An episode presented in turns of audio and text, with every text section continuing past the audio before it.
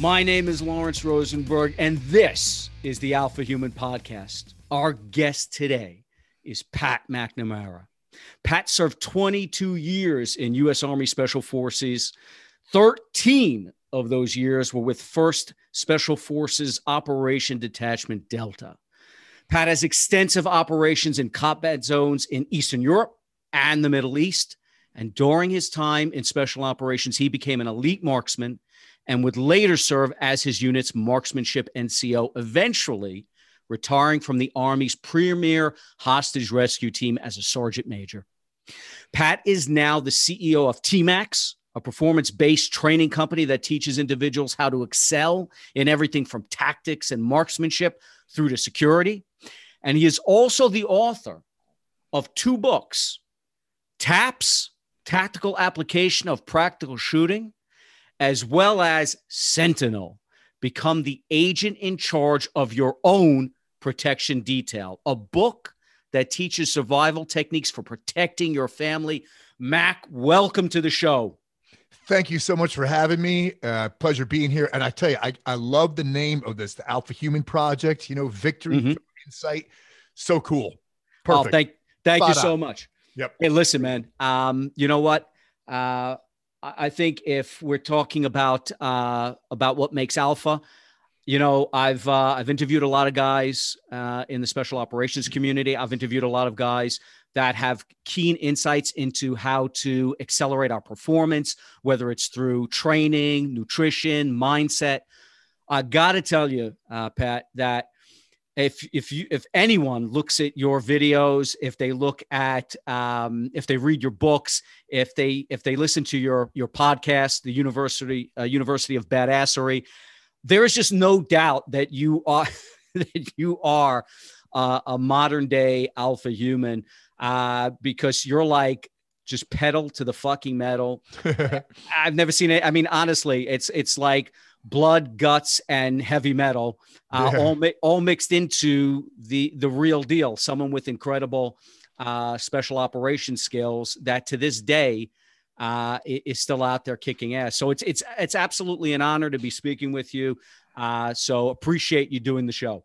Yeah, thanks a lot. That was an awesome introduction too. I appreciate it. well, how, look, how, how, about this? Let me let me set the scene. Okay, yep. I'm gonna I'm gonna quote you uh, from your book Sentinel. Rock and roll. Okay, I served in the military for 22 years, and in that time, never left the special operations community. I've been battered, broken, and bruised, but have also enjoyed the sweet taste of success as I toiled through some of the military's toughest training. Mm. I descended from skyscrapers and ran through breach points consumed by fire. I jumped from aircraft at heights where the curvature of the earth was visible. I have flown into hostile territory on the outside of a rotary winged aircraft, and I have tangled with some of the planet's biggest and most notorious villains. So, with that said, how did you you know how did you get there i mean i'd love to i'd love for you to take us through your journey into the military and mm-hmm.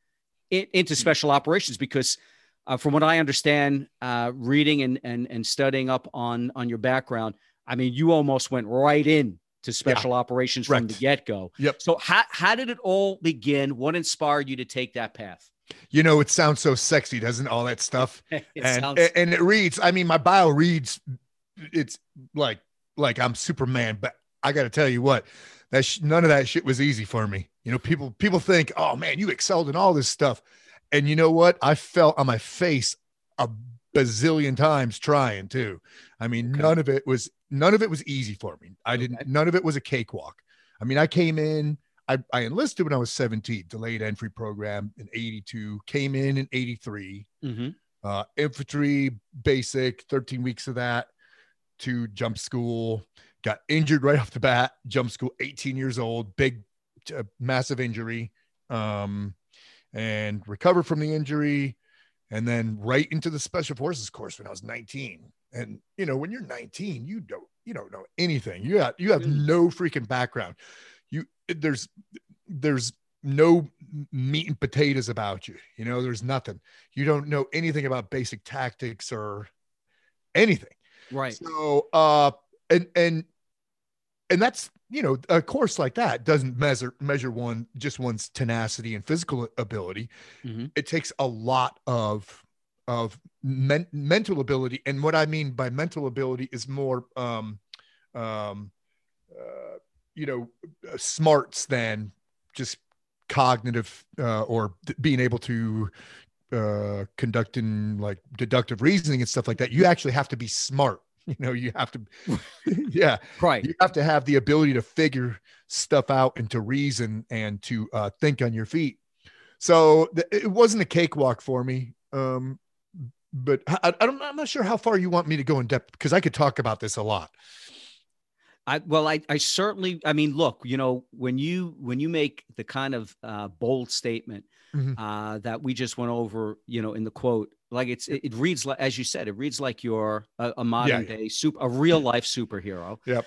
And you know, most people think there's no way I could ever be a Pat McNamara. It's just just no way. Right. This guy is like cut from a different cloth. And and and you know what? If if that's true, if you are, then fair enough. Um, everybody out there the, in the audience, be warned. Um, you know, don't don't sign on the dotted line right. because it, you know it, it just ain't going to work out. But on the other right. hand, yeah.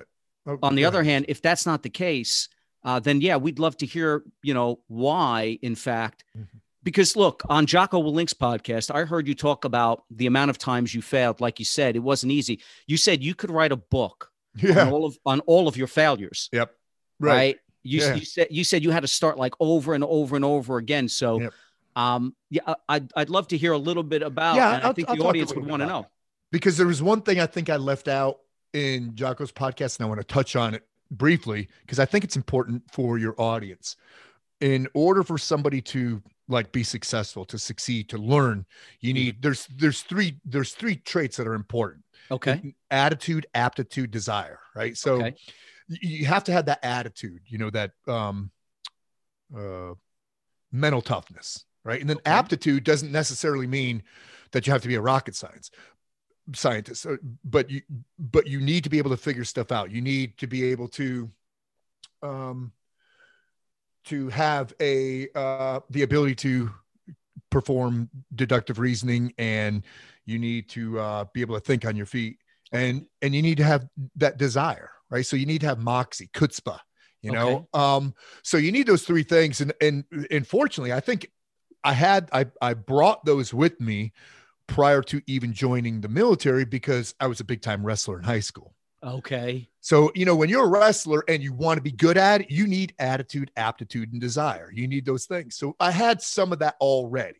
Okay. And it's funny because a common denominator with a lot of SF special op guys in general is, uh, is um, a lot of them were wrestlers you know, before that. Came. That's interesting. In. Yeah, it, it, I, I, think about that. And next time you have like somebody like Neon, ask them what okay. their sport was in high school prior to okay. coming in, um, because it, it seems to me that it's a it's a pretty it's a it's a common denominator uh, with it's I, it's very very uh, it, it's extremely common. I, I know a lot of the guys these days uh, roll. I know a lot of them do jujitsu. Right. Yep.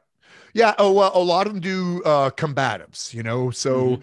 and when it comes to combatives, you should be good at both on the ground and on your feet. You know, you, you, you can't just be good at one component of it. You can't be good at just losing, you know, or accepting defeat. That's what I called it. You know, with the right. jujitsu thing, it's like, wait a second, how did I get there? How did I get in the guard? Did couldn't I didn't I have the option to freaking achieve separation first? Right. I said, well, most street fights end up on the ground. I said, yeah, but how many, how, what do you mean most? Uh, like 90%. I said, about 100% start on your feet. So shouldn't we start there with the fight?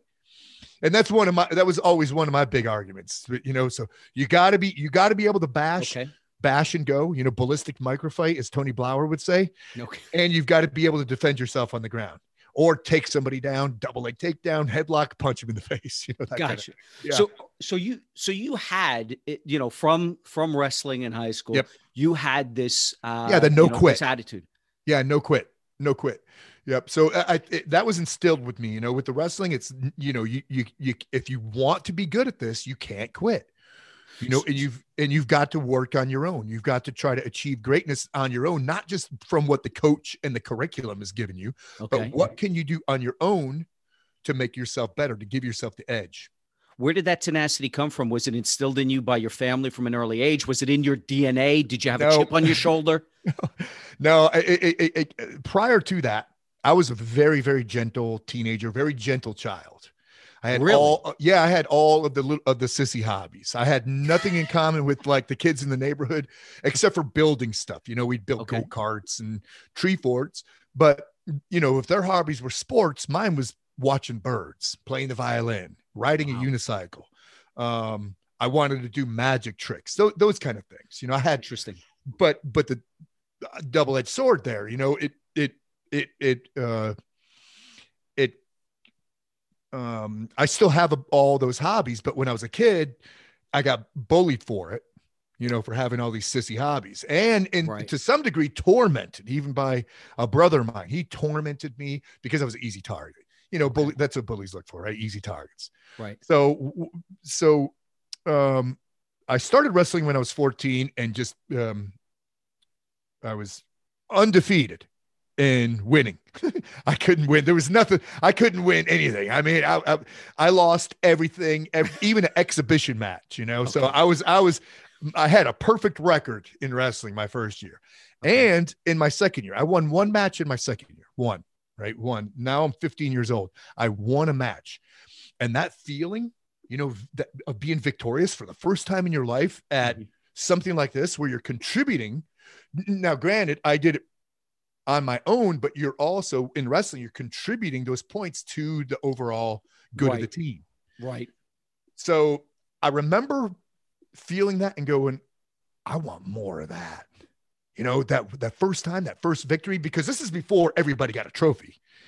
You know, you didn't get a pat on your back and say it's okay if you lost. That's it was just like, all right, whatever, you know.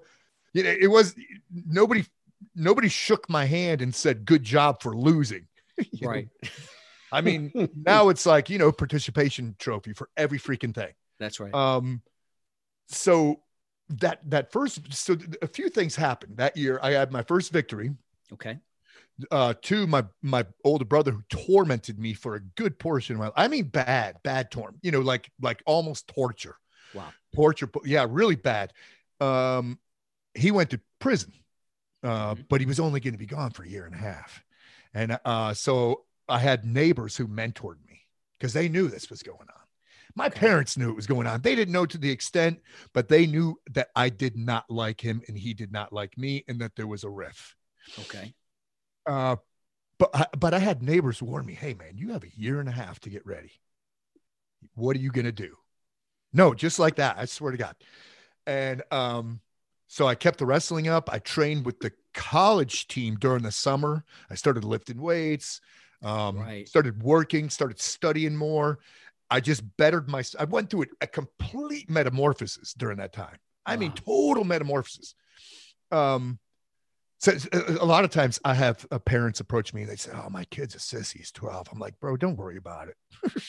I mean, please don't worry about it. I mean, I, I it took me till I was 15, right. Okay. To, to, to toughen up as a kid. And it wasn't no no fault of my parents. My parent, I had really good parents. They weren't abusive or anything. Mm-hmm. They just supported everything I did. They weren't going to push me to sports or push me to this. I mean, right. I know my dad was going, "Oh my God, he wants to draw and try the unicycle. oh, I wish he played football." But he supported all that stuff, every single bit of it. Wow. But um, so in my uh what, junior eleventh grade, I was very good. I, I, lost maybe twice in the season, and in my senior year, I couldn't be beaten, and I and I broke all kind of records, takedown wow. records, pin records, point records, all this stuff, and then went to states and won that. Uh, so I was kind of already mentally prepped. You know, I had that attitude, aptitude, and desire, and that was through that. That was that was through you know uh, that metamorphosis of my oh yeah my, my brother came back out of jail i freaking kicked his ass too yeah yeah, yeah yeah yeah he, he he started it he started it and i finished it and i kicked his ass in front of my parents and they they just let it happen they didn't even wow. try to break it up They said, well, he's got his up and comings. And, and, you know, when he comes out of prison, he's a big tough guy now. He's uh, 18, 19, 19 years old. He's got jailhouse tats on him and crap like that. Right. But uh, yeah, so um, the the fitness thing went a long went a long way, you know, because okay. with with with with uh strong body, strong mind, and mm-hmm. confidence. You have you have more confidence, and with confidence, you, are able to perform better too. So it's not the physical portion that makes you more uh, perform better, but mm-hmm. but but being able to understand that you're more confident when you are more physically fit and that confidence and performance work hand in hand right. uh, so um, the the special forces course when i started that i was physically ready even though i was still nursing an injury from jump school and it was a pretty significant injury. I was a toe jumper, pulled my bicep into my forearm, broke my ribs, dislocated shoulder, concussion. Jesus. Yeah, it was, you know, it was just a big mess. Okay. Um, but uh, I was, you know, had youth and fitness on my side, so I recovered pretty quick. It was a few months, and um, went through the S- SF course. Had a few setbacks there, and you know, some of those stories. I just make them funny now. They were very tragic then, but I think they're funnier than hell now. and okay. uh, yeah, um, but made it through that, and then I started fast tracking, uh, where the next school I got, I I was uh allowed to go through through uh, first special forces group was combat dive school what i didn't know at the time this is like one of the military's hardest schools in the military. Yeah is yeah. It? oh yeah yeah. Yeah you ask anybody in the military marine uh, uh, so like force recon marines go to combat dive school air force uh, cct and pararescue go to that uh, special forces rangers they all go to this specific dive school. Okay. Yeah. And uh, it's a really well run school uh, a lot of classroom but physically it is it's hard to put words to it when people um, who haven't been through that type of training uh, when you're explaining it to people who haven't been through that kind of level of training you know okay. it's it's it's it's very tough to to um to describe the level of intensity and the level of difficulty in a course like that physical intensity, psychological intensity. All of it. Yes. All of it. Yep. Physically, because the water is the great equalizer, you know? Right. And um, it, it, that'll humble you pretty quick. You, you only need a few seconds, you know, okay. to be humbled by the water. And now you're doing it under extreme pressure while your heart is race, racing, while people are screaming at you, while you have to figure stuff out in the dark with tons of freaking gear on, all that stuff. Got you. And, and, and you're doing it over a period of several weeks you know not just not a couple days but several freaking weeks yeah um so you get real tough real fast in a school like that now i did not make it my first time okay but attitude aptitude desire once again um they said it was okay for me to come back and i came back a year later this time prep better for it uh, the next school I went to was a Halo School, high altitude, low opening. No problem with that one. Mm-hmm. Uh, several other, you know, because the military special ops is like the Boy Scout with merit badges. You know, as far as schools go, I can't even remember some. I can't even remember most of the schools I went to. I, I really can't. You know, unless wow. they were significant, because some of them are. Some of them could be uh, a couple days. Some of them a week. Some of them two weeks. Some of them five weeks. So okay, you know what? This is a good place for me to. So, so you're progressing through these schools. Yep. Um, obviously, at some point, you know, and you keep going and going and going. Obviously, you know, SFOD comes up, uh, yep. and that's not something that, as I understand it, that's not something that simply just, uh, oh, I'm going to apply, or maybe it is. Uh, correct me if I'm wrong, but usually, so I mean, some of the the operators that I know that I've interviewed um, have you know often tell me that they get a card, they get they get an invitation nope, by somebody. Not with not with not with the unit. The unit's completely different. You have to seek it out. Interesting. Nobody's okay. inviting. Yeah, the unit is completely different in that. In that you have to you have to seek it out. You ha- you're not waiting for somebody to go, "Hey man, I know this guy. He's a really good guy. Let's invite him to our to our club." Okay. Yep. There's n- nothing like that. You have to seek it out. You have to go find a recruiter. You have to go make the phone call. And people do. very interesting. Yeah. I mean, people, you know, there's a, a couple thousand, couple thousand do it every year. And these are usually top notch guys in the military. And then out of those couple thousand, you know, a dozen will make it. Yeah. But um, but they seek it out. You have to do this, you know, you have to volunteer. You have to do that. Just like it, just like any other like like nobody invited me to go to combat dive school. I had to wait for a slot and say, yes, I want to do that just like Halo School, the same thing. I want to do that thing. I want to seek that out. Let me put on my paperwork, see if I get a slot for that. Okay. Mm-hmm. That uh, and with those schools that I get, very yep. interesting that um you, that you have to you have to seek that out, that yep. opportunity out, and you have to, of course, make your case to get in. But what's also interesting about that is that even if, like you say, thousands, you know, you, you're left with 10, right? Or a dozen. Um, but even even if you make it. You're never you're never really it it it doesn't mean anything because once you're in, you you could be out tomorrow because yep. you're constantly constantly being evaluated. Yep. And you you know you really are only as good as the day you know you you know the day before. You gotta you gotta. I mean, is that the case? Yeah, the, the, the unit is very unique in that, and I think it's more than it, it, it they're way more serious than other special ops units in that um, you are always on the bubble and you realize that as as an operator you understand that you are always on the bubble and the unit reserves it's the right to fire your stinking ass at any single mm-hmm. moment mm-hmm. so that um that saying being comfortable with being uncomfortable mm-hmm. it's a way of life you know when you're when you're in a place like that it's a way of life it's not just it doesn't just mean that i'm comfortable with being cold and wet. I'm comfortable with being exhausted and super hot. You know, I'm comfortable with being uh, uh, sleep deprived. It means also I am comfortable knowing that I can be shit canned at any freaking single minute of any day. So I have to watch my six. I have to make sure that my that my, you know, that I am clean, that I am doing, that I am never late, light out of uniform, that I am performing up to standard or beyond the standard. Right. Yep. Yeah. So, it, it, and and I have really appreciated that about the unit. And the, the the sad thing is, a lot of good guys have gotten fired, but um, uh, but but they usually come they come clean with something that they did. So there's a lot of integrity in a place like that too. Like I know guys who have been 10 year operators and have did something, you know, mm-hmm. whatever it was, and they said, "Oh man, you know that was the wrong thing to do," and they've they've come clean. They turn themselves in. Wow. yeah. It's a level of accountability that um, yep. you, you just you, you really nah, don't you find don't. anywhere else. Nope.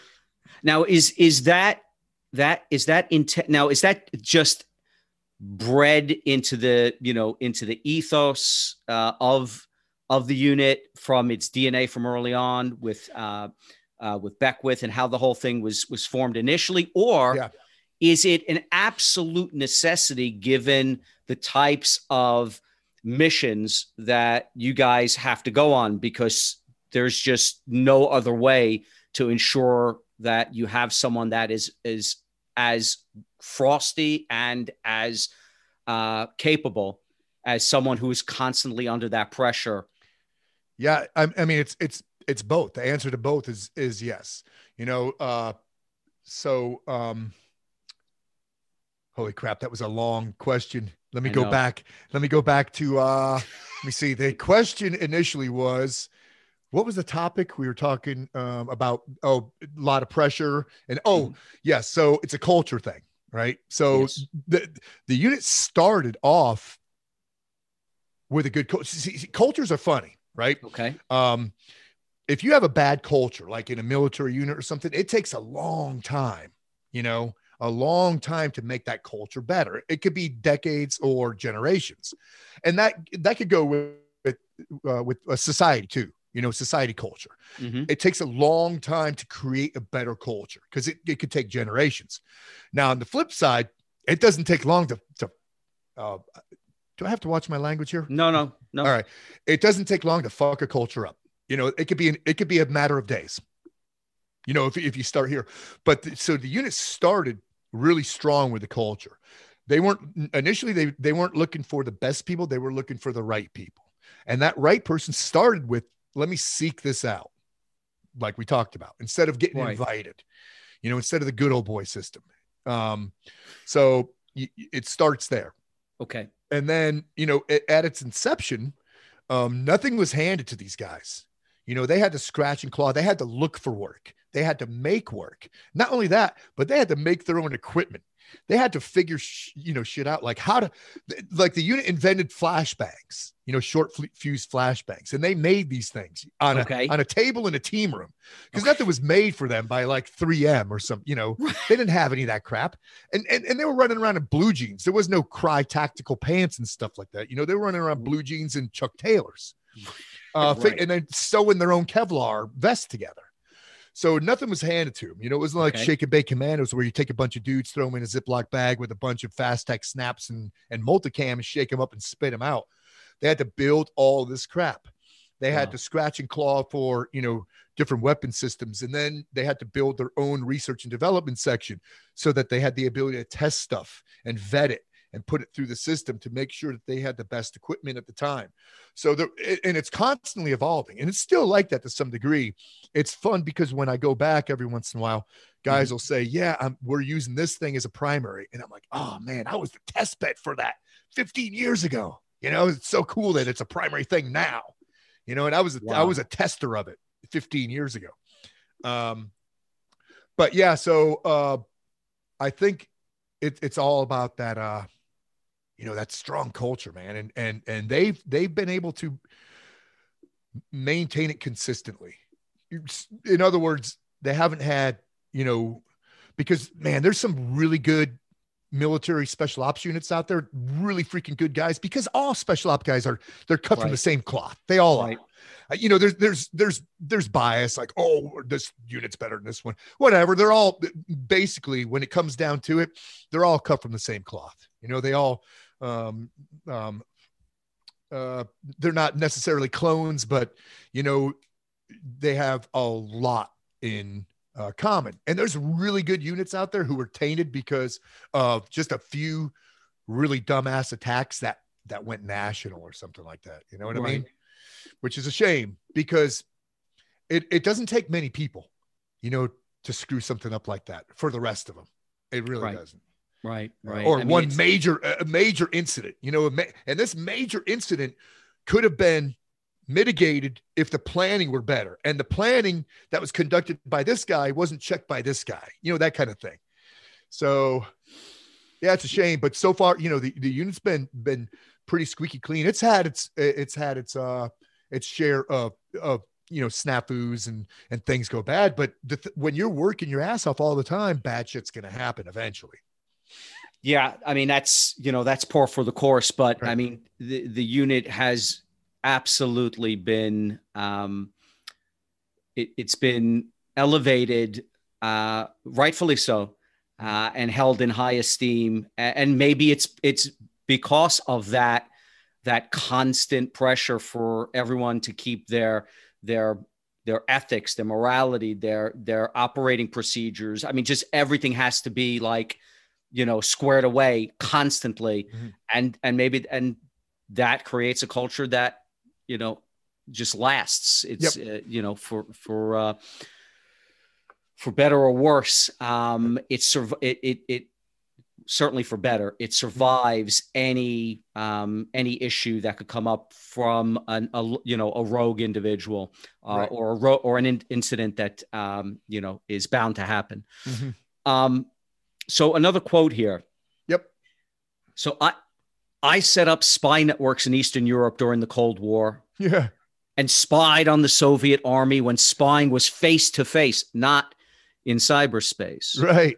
I had to discern, discriminate, formulate, and act in nanoseconds. Mm-hmm. There was a time when I was human with immortal qualities. I was a creature of the night and a harvester of souls. I was one of our country's agents of correction. I oozed attitude and fortitude. I have protected generals, dignitaries, heads of state, and royalty. In so, Pat, in the 1980s, you're you know you're you're like a harvester of souls you're you you you were in play you were um uh, putting in place spy networks for would-be double agents in eastern europe hmm. um you were like at the epicenter of those cow those those cat and mouse operations that we all look back on now in in, in cold uh, cold war era films like with east germany um you know you uh, you you you call it it was 1980s era high speed stuff in a low tech world. Right right. I was gonna say that. Yeah that uh, so like you know all anyone hears about today mm-hmm. is uh, of course uh you know the middle east right. uh iraq afghanistan. But mm-hmm. you you were there as well but you you were you know pulling pulling capers and kicking ass at a time when you know a lot of people don't realize how, you know, the, at the end of the day, no matter what happens in the Middle East, you know, the world's not teetering on the brink of destruction. Right. You were playing games in a part of the world where, you know, uh, if shit goes south, you're you're, ta- you're talking about the two biggest superpowers, and the, you know yeah. the world. These are world level consequences. What what was that like at that time? So uh, first off, for for the the the viewers or the uh, listeners who don't know what you what uh, we're reading from here is, is a little portion of um, the Sentinel book. Yes. And the, the biggest reason I wrote that stuff is because because I, I go on to talk about who I am now, you know, yes. just a freaking average dude. So, know, in other I'm words, I don't take myself too seriously. You know what I'm saying? I, don't, I, I mean, it was cool then, but uh, but I was a badass because I wanted to make that point too. I was a badass yesterday, but I'm a badass tomorrow you know so that's why i wrote that stuff in there mm-hmm. to kind of um you know uh because it offers a um some legitimacy to who i am and why i'm writing this book but uh, i was very fortunate in having being able to take part in those kind of cold war activities because a lot of people even now i mean my kids don't know about that stuff that's you right. know 17 and 19 years old they don't know about I mean, that's all we trained for in peacetime army or in during the Cold War was to defeat the Soviet Union. You know, and everybody knew what the USSR was, and everybody knew what their flag looked like. I mean, my kids don't know that shit now, and that wasn't long ago. It wasn't hundred years ago. Nope. I mean, I'm not that old. You know what I'm saying? Nope. So I was very fortunate in um and and I fell backwards, ass over tea kettle into good luck in that job. I mean, somebody asked me about it. You know, they it was a, a recruiter came around with a list mm-hmm. of names. Okay. And um, because I met the criteria. Okay. You know, on paperwork, he was like, these guys qualify on paper to do this job based on, you know, their GT score, their physical ability, their ability to learn, their their uh, DLAB scores, this, you know, all this stuff, what they mm-hmm. look like. um, but yeah, uh, that was a lot of fun and a great chapter in my book of life. I'm I'm so fortunate to have um, been been a part of that, you know, and come out unscathed on the other end too, because it really was a lot of fun at the end of the day. Even though, oh my god, there was some hairy shit. There was some freaking hairy oh, Really? Yeah, yeah, yeah, yeah. Especially because uh, I had two jobs there. One of them okay. was setting up networks for double agents, and um, so it was real cloak and dagger shit. Um, you know, plain clothes, job on the economy, live on the economy. Mm-hmm. And then you had, you did activities, you know, like I was a member of the, the Berlin cycling team and a member of the Berlin wrestling team. Wow. You know, yeah, body odor, long hair, mullet, leather jacket, tracksuit, you know, all that crap, all that wow. Eastern European freaking garb. garb.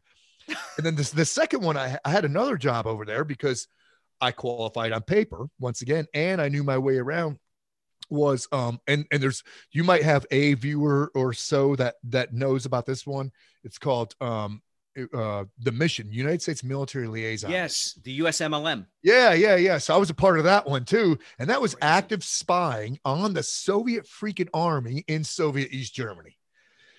And once again so cool because very few people have ever ha- have had that job. I mean when i was there i think there were there were 50 people in that unit ish. Right. But only seven of us were 43 of them we're there to support seven, that kind of thing. Wow. Yeah, we would go into uh, East Germany and uh, uh, and collect the, all this photo imagery on the Soviet army. It, it's unbelievable because I didn't. I mean, look, I didn't even realize. I did some research. Mm-hmm. I I didn't even realize this program existed. Where, I mean, it's crazy. You think yeah, about it, right? But you know, there was a, I guess, an exchange program where uh, they let some of our people into East Germany, and we had to let some of their people in to, to West, West Germany. Germany. Yep. And of course, what are you going to do while you're there? Well, right. you know, everybody knew eh, the, the Soviets knew what we were doing. It was all cat and mouse, and they had rules. And in order to get good information, we had to break the rules. But there was risk with breaking the rules. They were allowed to to kill you if you got caught. One guy did. I, I read. Yeah, yeah. Of, Nicholson, guys got killed. Major Nicholson got killed, and I think it was 84, 85. And that's when they changed how they were doing operations. Because prior to that, it was um it was it was all Intel uh Intel weenie. Intel okay.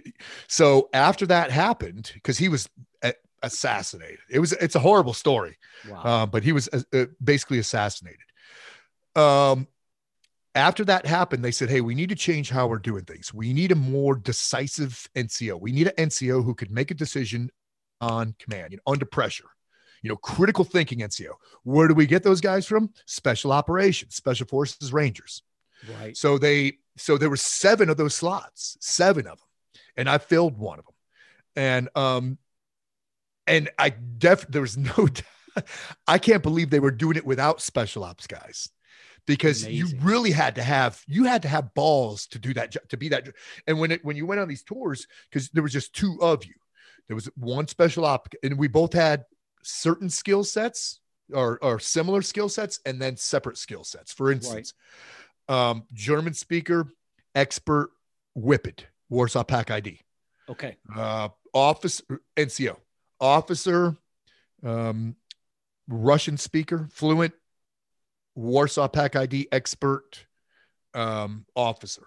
So, so you went with this team, and we're both um, uh, experts on photography. Okay. And back then it was, you know, all Nikon F1 stuff. And we had an F1 body attached to every lens that Nikon made, you know, right behind our seat. And the, the lenses were stuck in ethafoam. So that way you could just pull out, you know, a 500 mirror or a uh, uh, F1 body uh, with the uh, fisheye lens. and then we know how to develop all this stuff. And, um, you know, we were all black, uh, our darkroom geeks too. Uh, but yeah, it was freaking, it was awesome. Um, and there was a lot of studying that went in, into that because you had to stay up on the Whippet, the Warsaw Pact ID stuff. Okay. Uh, because the Soviets, believe it or not, have a lot of equipment. and, uh, and you had to be keen on not only the the make and model, but the variant and the year of it. You know, for instance, uh, let me let me think of a, uh, a, a piece of equipment that you'd be familiar with. You know, you had to know the difference between a T72 and a T80. You had to know the difference between a BMP1 and a BMP2. You had to know the difference between a, uh, uh, a BTR 60, 70, and 80 and the variants. You know, is this a comms vehicle? Is it a uh, right. satellite vehicle? Is it a, you know, what kind of vehicle, what kind of variant of this BTR 80 is this thing. And you also had to be able to identify them under a tarp. so if this vehicle is tarped, can you identify? It was called tarpology. My God, dude, we used to have to really freaking work. You know, computers did nothing back then. It was all human. It was all uh, just human performance, human training, human study. You know, and and and and and you had to be you had to be coached on how to study. Okay. You know, because how does one study to learn that stuff? And the Brits had an awesome school for it. And um, when I went to that one school, that Warsaw Pact ID school, I was the only American in the school. yeah, I was the only Yank there. Yeah, it was funny. Um, but uh, yeah, I was very fortunate to have been a part of that. You know, and and it, it, a lot of that kit still resonates. I mean, I know the difference between a you know, Ural 375, Ural 4320, a ZIL 131, uh, GAZ 69. You know, all I, I still know all these things. Like the, there's a movie on, and they're using like authentic Soviet era stuff. I know all pick, that equipment. You can pick all of that out. Yeah, I know all. Yeah, I, I, I know. So yeah, you read it. You know, God forbid you would have read a Tom Clancy book. You're right. You're like, right. Oh, yeah, yeah, yeah, uh, I'm sure he does his homework. You know, I bet that guy does his homework pretty well. But yeah, it's got yep. It's it's yep. a, that's a geek fest. That those books. But that that job was so. Both of those jobs were so rewarding, and you don't know it when you're there. You know, you don't know it when you're mm-hmm. there. It's just it's just the job and you're okay. you're just working your ass off but you you look back on it you reflect and go man that was so freaking cool especially because nobody I mean, there's barely anything written about this, this stuff, you know, I, and there, and there, and, and besides for that, very few people have actually done these kind of things. It's not like they've been around for, um, you know, a hundred years and they have a birthday commemorating when they were first, you know, uh, established and that there's, right. you know, been 50,000 alumni. I mean, we're talking dozens of people I, I, honestly, when I, you know, as soon as I, I, as soon as I saw USMLM, as soon as I saw this, this thing, I was like, what is yeah. that? I have oh, so you checked it out. Oh, of you course I did. Yeah, yeah, good, good. I good, checked it out. I read up on it. I, I was like, what, you know, so it, it's crazy, but it's, it's an incredible story. And, you know, there should definitely be, um, you know, some more stories about the USMLM, but, um, yeah, I love, I love talking those stories. Those are fun stories because, uh, you know, I, I mean, it's been so long ago. I don't think I'm breaking any laws talking about it. So, right, Cold War's over. Yeah, Cold War's you know, over. We, we yeah. won, and, and, it's not like I'm gonna uh, disclose any technology secrets because, yeah, it's PVS fives and a freaking. We weren't even using Satcom. You know, wow. no, no GPS. It was one over twenty four thousand topographical US GRS, MGRS maps. You know, so it wasn't unbelievable. I'm not a, by, a bygone era. Yep. So okay, so we've now we've kind of um, set the uh, the basis for you know what it is you've accomplished, what you've done. Obviously, we could spend you know three days talking about how how much you've accomplished. Twenty two years in special operations. Uh, obviously, it's a it's a long time. Mm-hmm. Um, but now that we've done a little bit of that, let's get into the book Sentinel, right? Cool. Because you know, um, if there was ever, you know, a book called Become the Agent in Charge of Your Own Protection Detail, mm-hmm. you know, people, you know, you're thinking off the cuff, my own protection detail, survival skills for my family. Funny thing is, there's probably never been a more relevant time for this book, right. given the state of affairs uh, in our country right now. Yep. You have riots uh, in major urban centers you have crime rising in a lot of major cities uh, in the United States. It's a very, very, very tense time. Mm-hmm. And it's funny, you wrote this book 10 years ago. Yep. But I, I read it and I'm like, man, this is this is like important stuff for for like right now. Yep. Um, and so I'm going to quote you from the book because now I'll put in perspective yes, you were you were you're describing yourself as this, you know, um, you know, yeah. this superhuman harvester right. of souls, but you say in the book, you know, once you were out of special ops, you're like, I have a new mission now. Right. right? It, it's it, you know it's a it's a mission of self preservation and force preservation mm-hmm. uh, for my family, right? You were talking about how you've got kids now you know you've traded in uh, you know uh, ops behind enemy lines in uh, you know uh, behind soviet enemy lines for you know just taking care of of your kids on a daily mm-hmm. basis mm-hmm. getting them back back and forth to school uh, and you know you talk about self-preservation and and the, the preservation of your family what was it i mean i can i get it now mm-hmm. right because this is a tense time Yep. When you wrote this book, like what, you know, what was it that motivated you to say, I'm, I'm writing this book, a survival book for how to protect your family uh, out there in the world? What was going through your head? So, interesting backstory on that. I was training right before I wrote that book. I was training some Marines, some um, uh, on the special ops side of the house. Okay. And I was talking. They they were interested in executive protection, okay. and I said, you know, I, I kind of run my family like an executive protection detail. And they said, Well, how's that? And I said, Well, this and that, you know, I said, I, and at the time I was I was married to a different woman and she didn't have I had no buy-in from her. She just thought I was a freaking nut. You know, no buy-in, no buy-in. Now the, the, the gal I'm with now, I've been married to and with for almost eight years, 100% buy-in. So it's always a bonus if you have buy-in from your your better huge, from your huge. better two thirds. You know. Yeah. So, but at the time, um, I said, yeah. So these are some of the things I do, and um, one of the guys go, hey, all that stuff. do you think when you get back, you could type up a word document about some executive protection stuff? Um, I said, yeah, yeah, yeah, sure, sure, sure. I said, just send me an email to remind me. And I got home, he sent me an email, and I, I wasn't, I, I was not happy in my life then either. Okay. Because I had these uh, um, relationship problems, and I was mm-hmm. kind of raising my kids, raising them by on my own, and okay. taking care of their mother at the same time. Okay. Um, so I was really cognizant about take because these were two freaking sweet kids, 100% dependent on me. They don't know I'm an ex special ops guy. They just know me as dad. Right. You know, they don't give a crap. Right. You know, they, they could they, they could really give a shit. They just know I'm dad and then I'm fun. And they didn't know why I did stuff. And, and I, I, I didn't need them to know. That's right. Um, yeah. Uh, so I, I, um, I sat down at my desk and read his email. And I said, Yeah, I'm going to start jotting some stuff down. And I remember sitting in the same spot for about 17 hours because I felt this release, you know, and I felt better.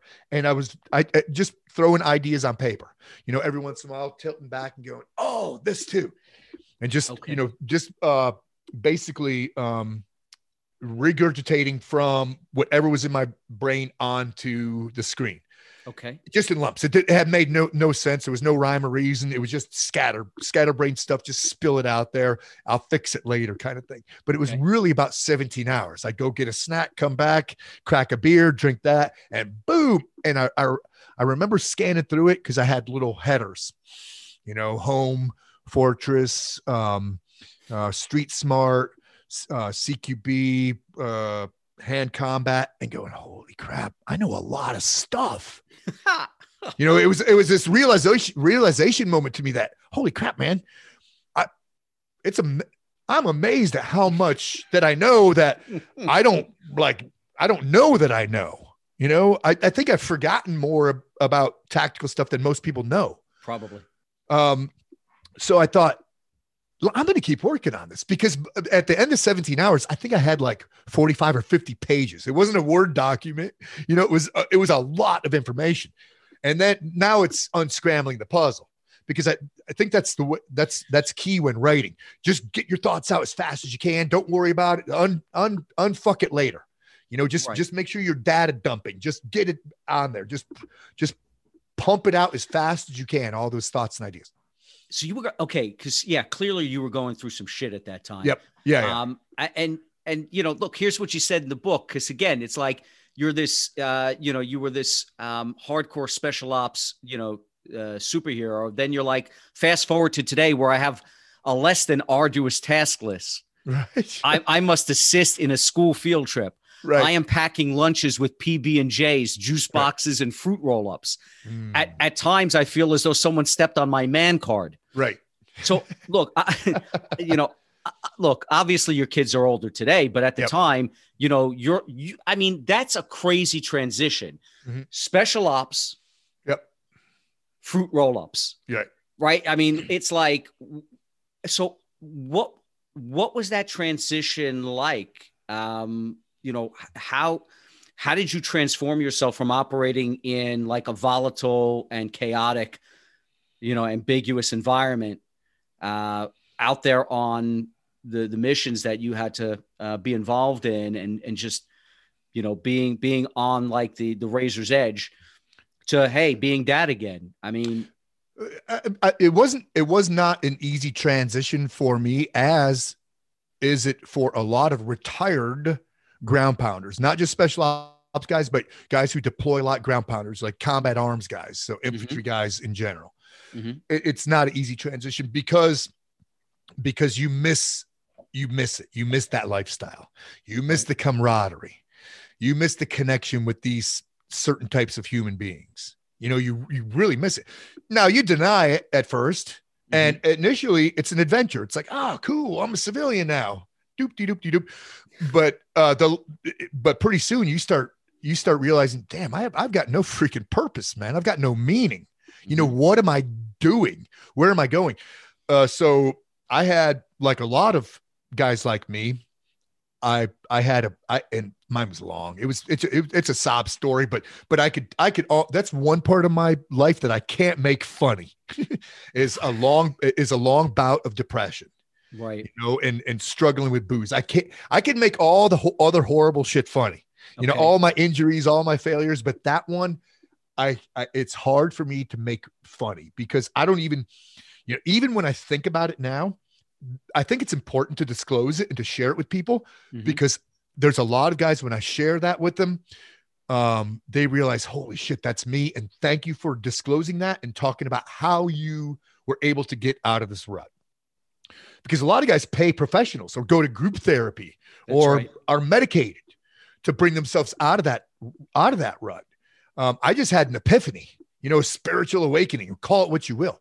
But I mm-hmm. was in a dark, deep rut for a long time, and and write writing was an outlet. So I wrote that book, and I'm not, you know, I like to write. Am I great at it? No, hell no. But but it's but it's fun.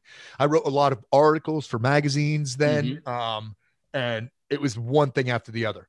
But the Sentinel book, I realized, damn man, this is going to help people out, you know?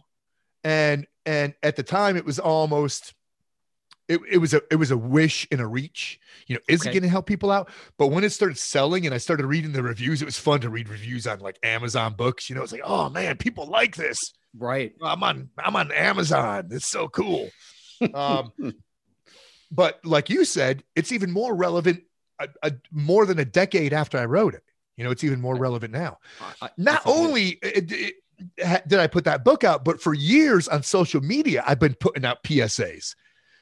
I, for for because I have I have a a big platform, right? Big footprint on social media. With that mm-hmm. put flat, with that footprint comes responsibility. Right. You know, you have to be responsible with it. And I think you have to use that footprint, that signature uh, for the greater good. Me personally, a lot of people use social media, and um, it's it's ugly, it's nasty, you mm-hmm. know. And and when you when you find yourself looking at that stuff, just just achieve separation. Control Alt Delete. Just get away from it. Mm-hmm. It does you no freaking good. So I make sure that my not only is my content clean, but I try to keep it funny. But I've been putting out PSAs like Sentinel esque PSAs for um, a couple years now. Uh, and it was my buddy uh, CJ Ortiz who he, we partner on the University of Badassery. Right. He said, "Hey, that Sentinel, that dog's got hunt. You have to do more with it." And as he's talking about it, I swear to God, it was that fast. I went Sunday Sentinel sermons. That's wow. what I need to do. Sunday Sentinel sermons. So I started putting out those 30 second PSAs, yeah. you know, and uh, and they were just all snippets from the Sentinel book. Mm-hmm. But I, it was funny because during what I call coronation, you know, when we first went into lockdown, right? And I put a couple of these PSAs out. Guys were saying, "Oh, you're just doing that because of the quarantine." It's like, dude, I've been putting these out for years, man. Right. Years. I told you you needed toilet paper. You know, I told you you should collect Lysol wipes. I told you you need food. You know that you should be prepared. You should you should always have gas in your car. You know, I've been saying this stuff. I've been putting it out for free, not only in the Sentinel book, but just I want it.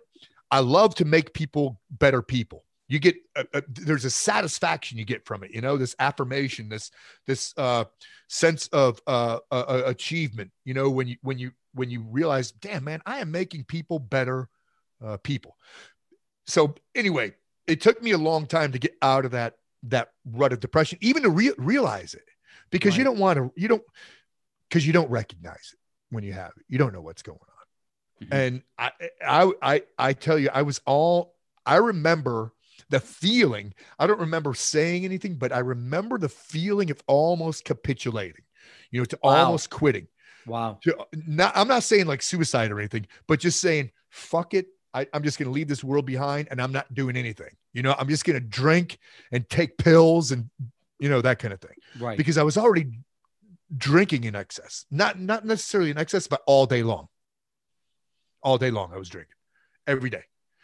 Um, but I was able to come out of it, and it was just an epiphany. I'm talking to my son one night. I was I'm talking to him. He was just a, a, very young, sweet boy who was 100% dependent on me and thought mm-hmm. that the sun rose and set on my ass. You know, mm-hmm. I was just, I was dad to him, and there was nobody like me. And we had th- this heart to heart, and I don't know if he was like 6 mm-hmm. but he's looking up at me with these gigantic brown eyes, you know, and these massive eyelashes. And um, I realized damn man i've got to be around, i've got to be around for you i've got to be around for you wow but before that I, I you know just throwing caution to the wind yeah whatever because i was angry i was depressed i was going through this horrible freaking relationship because the relationship wasn't just horrible it was it, there were there were prescription meds involved you know there was mm-hmm. so there was a lot of n- no connection between the neuroreceptors right. you know we're delusional and paranoid. I was living in a household like that. Wow. You know so it was it was it was bad. So every day i was angry. Every day i would wake up angry i would go to bed angry and i would spend the day just in a rut just blue you know in a rut but uh able to uh, and uh, um, i programmed it in my head where after i talked to uh, my son james i programmed it in my head i said tomorrow morning i'm going to get up and um I'm gonna I'm gonna stoke the fire. I put my running shoes out by my bed and uh, put my I don't know i iPod you know full of tunes down. Put mm-hmm. some running shorts out. Set an alarm clock, and it was like a Saturday morning. Got up and just just started just started running. Just started boogieing. And how far? I don't know. More than ten miles. It was an hour and a half. Wow. You know, I ran. Yeah. I ran for an hour and a half. I came back. I was starving because I didn't eat the night before because I didn't want it. Because I was living in the bonus room above my garage. I did not want to go into my house to see the other person who occupied the house. My kids would come up and kind of hang out with me in the bonus room. Okay. And I, then I spent about another hour in my driveway just working out, you know, almost to the point of passing out. And when I finished, I felt like I was ah, you know, on top of the world again. I felt me again. I, I had to rediscover myself, and I liked that feeling. And um, and it was amazing because several other things happened that day that that uh, pushed me out of that. And my local pe- police were part of it. You know, they came to us. They didn't even know they were assisting me. They had no idea. It was just something they said about. Okay. Yeah, and, and I don't need to go into detail about that, but a light bulb came on when they said, "Hey, bro, you need to get." Basically, what they said is, you need to get out of here, mm-hmm. and you need to take um, radical. You need to take radical steps. Okay. The ki- they said the kids are resilient. You're staying here for the kids. They will understand. You know, and when the cop said that, I, I remember breaking down tears because because wow. this has been going on for four years. It's just depression and being in this massive rut. So it was a way of life for me. And I just came out of it and then they spilled this on me and i'm like oh man somebody understood I, I thought i was all alone i didn't think anybody understood but the thing is they had been to my house so many times because of her calling okay. that they knew they freaking knew they were like oh my god this poor guy you know this guy's Jesus. he's yeah he's living in a screwed up freaking world because they knew who i was too by that point, yeah, by that point, they knew your background. Right. Absolutely. Um, but yeah, man, after that, it was, uh, you know, I, I went, I went balls to the walls, uh, I ran into a lot of other bad luck in business. But the thing is, my attitude had changed. I was back to attitude, aptitude, desire. I was back to that again. You know, so I came full circle where I where I kind of relinquished that lifestyle, mm-hmm. and now I was back to living the Sentinel lifestyle, um, living a commando lifestyle and um, being happy about scratching my way scratching my way back up to the top because I had to do it several times since uh let me see when I left that household was 2013 yeah and, and another thing um I, I talk about this on a couple podcasts uh that point where I almost capitulated to darkness and I put my running shoes out when I woke up in the morning and I started running Mm-hmm. I just started on my run and I said to myself, um, because I, I don't know if I read this somewhere or somebody told it to me, but bro, you have not been buried. You have been planted. And I am going to grow from wow. this. Yeah, I am. I am. I am going to freaking grow from this. And and damn, eh, you know what? Here's a here's a sad part. As as much as I hated that time in my life, and I can't make it funny, mm-hmm. I would do it all again to have what I have now that's an incredible uh, uh, story of catharsis and uh, coming out of the other side of a very uh, a very dark time. Um, you know, it's amazing what just that one moment where, as you said, a child looks uh, into your eyes and yep. you, you see you see things differently for one, and then you take one more step and you you have an incredible uh, workout and you f- and all of a sudden you feel good again um, what's what's um, what's fantastic about that story is that as you know four years of darkness to get to that point but what it means is that anyone can find solace in the simplest of things a child's eyes a workout and their life can change on a dime so you know, it, it's it's an amazing story, uh, Pat. Thank you for sharing that. Yeah, um, man. I, I, yeah, I, you know, and and it's not something that that I want to. It's not. I don't want empathy from it. It's not that I'm boasting.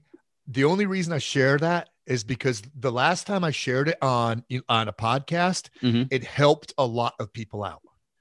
Yeah, I can imagine how it would. So um, if I could help one guy out and he says, Holy shit, man. Yeah, I still have an ember. I could make a fire out of this ember. I, I know I can because I, I, have an ember, you know, right. at least if you have that, that little bit of an ember. If you don't have, see that, that's my ember was almost out. wow. Yeah. It was wow. almost freaking gone. So, so now, now we've got a, we've, we've got a bonfire.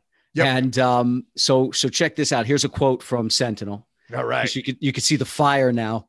Um, hunt it, kill it, kill it, eat it, eat it. Do not. It, now you say, look, it, it, you know, do, don't take this literally. It's an mm-hmm. idiom of sorts for regaining one's intuitive nature. Right. In each of us lives a primal side, a set of survival skills passed down from a million years ago. It is about pursuing what you want. Intuition is a gift that we humans are born with. We can exercise this function and make it stronger.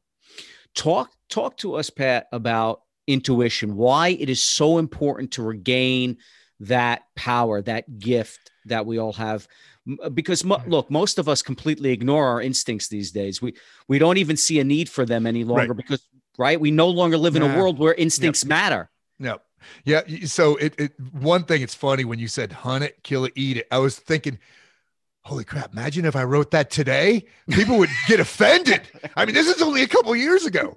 But now, I mean, I might not be able to put that book up, you know, on on certain uh uh That's um, right.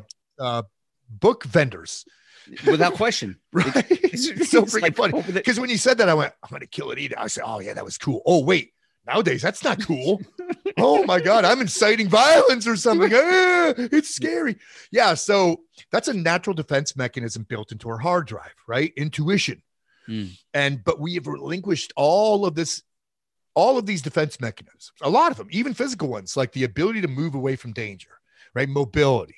I like to say mobility is survivability. And so many of us don't see the need for fitness, right? Eh, there's no big need for that. I, I'm a computer pusher or whatever it is. Right. Um, but uh, computer pusher, paper pusher, or these a computer days, geek. These days, yeah, it yeah. is a computer yeah, pusher. Right. But um, so we've relinquished a bunch of these uh, natural defense mechanisms. So intuition, one, mobility, another one, and the other thing is, I mean, we are so freaking connected that we are disconnected. You know, right? We are so reliant upon um, technology that we are completely dis- disconnected. It blows my mind. Uh, uh, I have a saying every night, Saturday night, every morning, morning is Monday morning. So a lot of times during the week, I stop business at like 6 p.m. and I meet my wife Rebecca out in town, and we'll sit outside somewhere and have a pint and chew the chew the fat. Mm-hmm. And I'll watch families walk by, and I'll see a guy with his family, wife, two kids, and he's taking point, and he's in 45 degree syndrome. He's looking at his cell phone, and he's walking in flip flops, and I'm thinking, that is not Sentinel he has no idea what's going on around him. He's so freaking comfortable. He's so fat, flaccid, complacent, gelatinous. You know, he, he's he's so happy in his perfect little plastic world. Mm. And it, it, it just drives me freaking batshit. But the thing is, you know, I hate to, it's because it's an axiom that's overused and abused, but um, complacency kills. Mm-hmm. Now, that's not saying that there's danger around every corner. That's just saying that shit happens. Uh, tree branches fall. Cars, uh, for whatever reason, go off track. You know, for whatever. Right. People, uh, uh, uh, uh kids, uh, dogs run out of alleys and they get confused and might bite somebody. You know, you've got to be a little bit switched on. If you're walking around so I, I, talk about it in the book a lot and this i think it's in this chapter it might be in that chapter in intuition and intuitiveness mm-hmm. is cooper's color code you know white to red so cooper's color code white is like zombie mode red you're fighting for your life right a lot of people when they're out and about are in white they're in complete zombie mode now me zombie mode is when i am sitting in my recliner range okay. of panties flat screen TV. I've got a monitor below that, but it shows all the blind sides of my house. Okay. Even in here, see, I have door closed.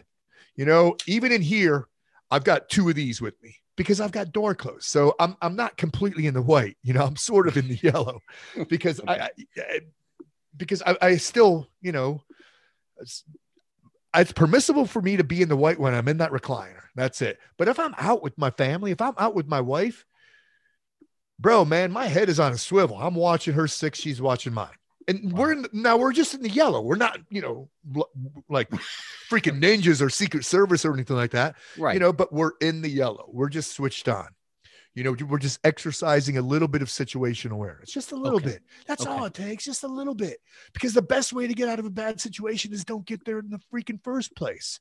So a lot of people, you know, when you so let, let me draw you an anecdote. Uh, three years ago, th- I think it was three years ago. New York subway um, crashes. Remember, it, it, was. I think it was in Grand Central Station. It was a big freaking deal, and right. a bunch of people got hurt. This uh, this this subway train was only going 15 miles an hour, and 45 people got severely inju- injured. You know why? Because they were hanging on to this and looking at this. That's they right. had no idea what was going on. They had no freaking idea. So if but they, if they were looking and going, holy shit, man! If one guy was looking and said, "Hey guys, we just went through the barrier. Hell, hold on!" If one guy did that, I guarantee you nobody'd be hurt. but they were. I, I guarantee freaking you they were all doing this. Here's another. Here's another uh, little anecdote uh, uh, for you. Eleven teens a day. Eleven a day mm-hmm. die because they're texting and driving. Now that that's a stat that's not sexy to talk about, so we don't ever hear about it. It's always, you know, this is sexy to talk about because it's there's a political agenda attached to it. Right. But nobody wants to take away these these away. These kill people. They kill people domestically and overseas. Dude, I've I've I've used this to freaking kill bad guys overseas. Isn't that a weapon of mass destruction? That's right.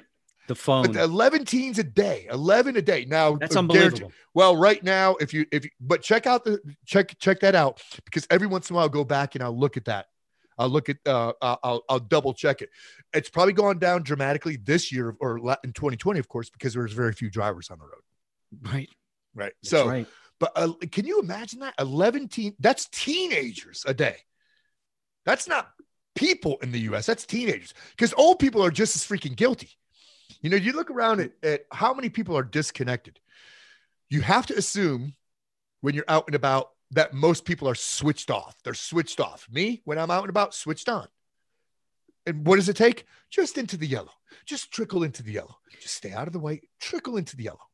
You know, it's it it's true. It's amazing. I mean, I, I'm the same way. And until I read your book, You know, now all of a sudden, uh, yeah, uh, you know, all of a sudden I got my head on a bit of a swivel. Right.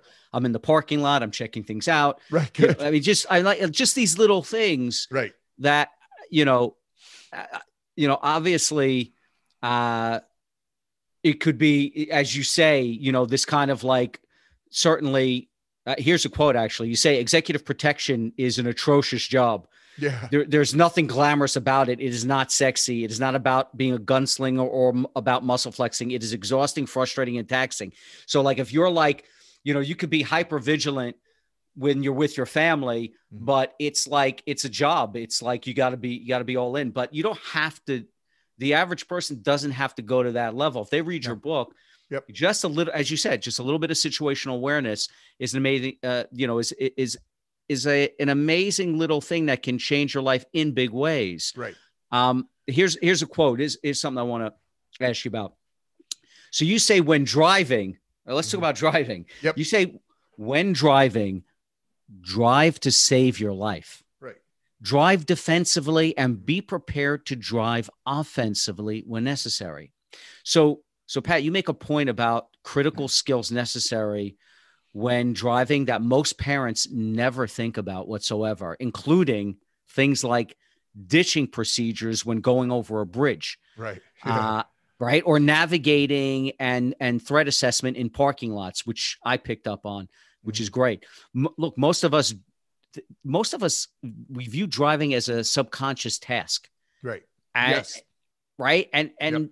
so we we look at it as like no difference than taking a walk or a stroll. We're oblivious. Mm-hmm. So, w- talk to us about the importance of driving that that concept, driving to save your life. Well, so my kids, um, I, I I got custody of them this year, and like I said, they're 17 and 19. They've been they've still been in that horrible household okay. for a long time. Okay. This year I got custody of them. So they're having to uh, rediscover life. You know, they're having to learn how to navigate through life and they're mm-hmm. leaps and bounds. They're, they're kicking ass. They're kicking ass at life. They're learning how, like the, uh, how to be self-governing and stuff like that. Awesome. Um, but they're also driving, you know? And so I talk to my kids about it and they know my disdain. They understand my disdain for even talking on this while you're driving even talking, not just texting, but talking. Because, like you said, driving should be a subconscious level driven task. Mm-hmm. Now, when we are doing this, we're doing one of those two things. We're either talking on the cell phone or we are driving. Right? right. We're doing one of them. One of we're we're not doing both of them with any cognitive level of thinking. One of them we're doing with cognitive level, the other we're doing subconsciously. So this one we're doing subconsciously now because this is all conscious. This right, right. here. Right. This is this is priority. I'm talking on it. I'm doing something. Um, so it's a big, big pet peeve of mine. Okay. Because um, it, it, it, when you're on a, and I tell my kids this. So uh, when we're on one of those two two lane roads, 55 mm-hmm. both ways, I told my kids the the only thing separating from you and that car coming at you is two thin lines of yellow paint. They decide whether you live or you die. Your life is literally in their hands because how fast are we really going? Yeah, we're going the speed limit We're going between 55 and 60. How fast are they going? I don't know, 65. Um, and are they competent? Um, are they texting? Are they distracted? Are they angry? Are they drunk?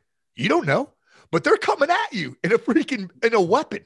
Right. That's going 60 freaking miles an hour. That weighs several freaking tons. Jesus. So if you're doing that, I mean, think about it next time. So, um, so if you're doing this, or let's say you're doing this, now you're doing this, and you're going, and yeah, you're, you're one of those lulls right here. One yeah. of those times you go like this, he crosses the yellow line, dead. I don't care what kind of safety stuff you have in your car, head on, you're probably dead. Because you're doing this over and over, that's how long it takes him to cross that yellow line.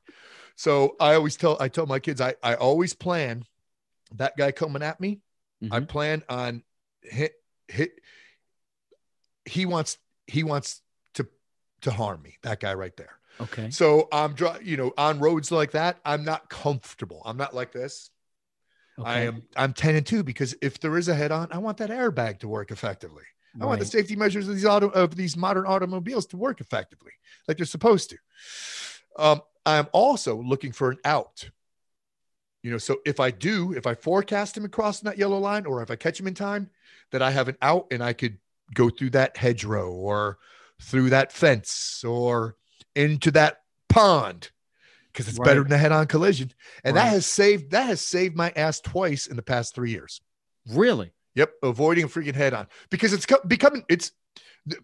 I mean, these are ubiquitous, right? And it's it's um, becoming more and more prevalent that people are texting and driving, talking, driving. see it all the time. I, I would say this is bold. This is a bold statement, bold, but I would say that 80% of drivers are um, distracted. Based on what I see, you know, if I'm looking at inside of other cars, it's not common for me to pass five cars where five people are driving and texting. It's not uncommon. It's not, it's it's not. It's not. So just consider that, you know, that that person who's coming at you at 60 miles an hour has the ability to to end your life and whoever's in the car with you. So when you are driving, I feel I find it so I'm one of these guys too. When I see mm-hmm. a mother in a minivan mm-hmm. with kids in the back texting mm-hmm. and driving, I'm beeping at her. I'm doing it. Uh, she doesn't know it, but I just may have uh, saved her kids' lives. Yeah. You know, she might flip me off right now, but she might think about it later. She might reflect on it and say, "Eh, it was pretty irresponsible, irresponsible of me." You know, or maybe she'll see one of my videos. You know, maybe, maybe I talk about it. Jesus, yeah. Uh, listen, um, you know, it's again it's these little things like you call them uh P, you know uh, sentinel psas right. But they but you know you know what? They're they're actually hmm. you all of a sudden now i'm thinking about it right? And yep. it's it, it's good it's good stuff. Uh, you also talk about uh you know entering a facility or an establishment like what you, you so here's a quote. You should have a mental checklist Mm-hmm. that you can access each time you enter a facility or an establishment. Right. We do not plan to fail, we simply fail to plan. If I'm out with my family, I am packing a pistol. I want to know if trouble is coming in. So I ask myself if I were a sociopath, which direction would I move after entering? Where would I aim my shotgun? What are the natural lines of drift in this establishment? I visualize potential chaos. Picture complete bedlam with everyone simultaneously running for the exit. This is a necessary component of preparation in the event all hell breaks loose, because when pandemonium strikes, there's no time for analysis. So, Pat. Right. Through, through analysis comes paralysis, right? So that mental checklist doesn't have to be long. It's just a mental blueprint, blueprinting, right? And okay. it can be one or two things. Like it could be like, for instance, where is where that's where I came in. Is there another way out? Yeah, okay. where's an emergency exit? I th- there's a couple pubs in town uh-huh. that ha- only have one way in and one way out. I've been in them. How, you know how many times I've been in them? One time. when I when I said, "Where's the emergency exit?" You know, they're it's the same way. Yep, never coming in here again. No wow. freaking way. Okay. Um. Uh. So it could be as simple as that. Um. I mean, how many how many times have we have we read about in the past couple decades where like people at concerts have been fires and stuff, and the emergency doors were blocked, or yeah, yeah, yeah, they had only one entrance in a bar, you know, that kind of thing. No freaking way. Nope, no freaking way. Especially if there's a lot of people in there, if it's congested, because the sheeple are going to follow the first person who moves, and that first person is probably wrong. Right. You know, and they're all going to run the same way. They're all going to the sheeple are just going to do what the first sheep does. Jesus. So, um, but that mental checklist, it doesn't have to be, you know, because I can't assume that everybody can move well, that everybody has a gun. But the thing right. is, just a little bit of prior planning prevents piss poor performance, all that stuff, five P's. Right. Just, uh, just a little bit. Like, where is the emergency exit? And this is great for the kid for kiddies too. So when I would take my, I call Walmart the epicenter for disaster planning. It's a great training ground for kids. so you know, when I park in Walmart, I would tell my kids, all right, heads on a swivel. And then I would, and this is when they were little because they loved this. They thought it was a game. They thought it was cool. Okay. I said, all right, uh, Cyan, you take point. So she'd lead us out, you know, this eight year old girl. And then she'd look both ways before crossing. And, and then I'd stop them uh, just before we went in. I say, point to where we parked. And they, boom. I said, all right, all right. All right. So, so if we, if we get, if we get separated, this is where we're linking up. And then we go in and then we get into the guts of the Walmart. And this could be any place. It doesn't have to be Walmart. Don't freak out on me. I always use Walmart as an example. People go, Oh, I'm never going to Walmart. Dude, it's any place. Right. it's a state fair. Same thing, you know, a big place with a lot of uh, commotion and people. Once we get into the guts of it a little bit more, I go, okay, if we get separated, this is our new meeting place. And then I'd say, hey, quiz for you. Where's the closest emergency exit? And they both go, right there. That's all right. I got a quiz, another quiz for you. If we had to go out that way, which direction, right or left, would we have to turn to get to our car? Now the gears are turning and they're right. like, oh my God. Oh, right. Bingo absolutely you know so they it, it, it, but it's so easy you know it's so easy because kids are into that kind of thing and you can play kim's games with game kids or or, or uh, uh, memorization games or for like we let's let's say we leave walmart now you know hey kids another quiz for you what was the name of the lady who checked us out at the cash register you know because she's wearing a name tag and they'd be like oh man but next time they're looking at more and more stuff, you know, they're picking up right. on more details because I'm going to ask them like, uh, you know, so they're now they're on their own. They're looking for the emergency exit because they want to be first. They want to answer first. So now they're looking for it on their own. And now they're looking at name tags and they're checking people out. So their heads are on a swivel now. It's so freaking easy to train little kids like that just to be a little switch on because kids, oh man, it's so sad nowadays. Um, parents and uh, are are training their kids to be complacent, to be switched off. They have electric kids at one and a half, two years old know how to swipe right or swipe left. Yes, so yeah, it's true. I I, I saw a, a child once two years ago. They were showing this child, a, a girl, she was probably two and a half years old, a photograph, and she was swiping it to get to the next one. It was a fo- paper photograph.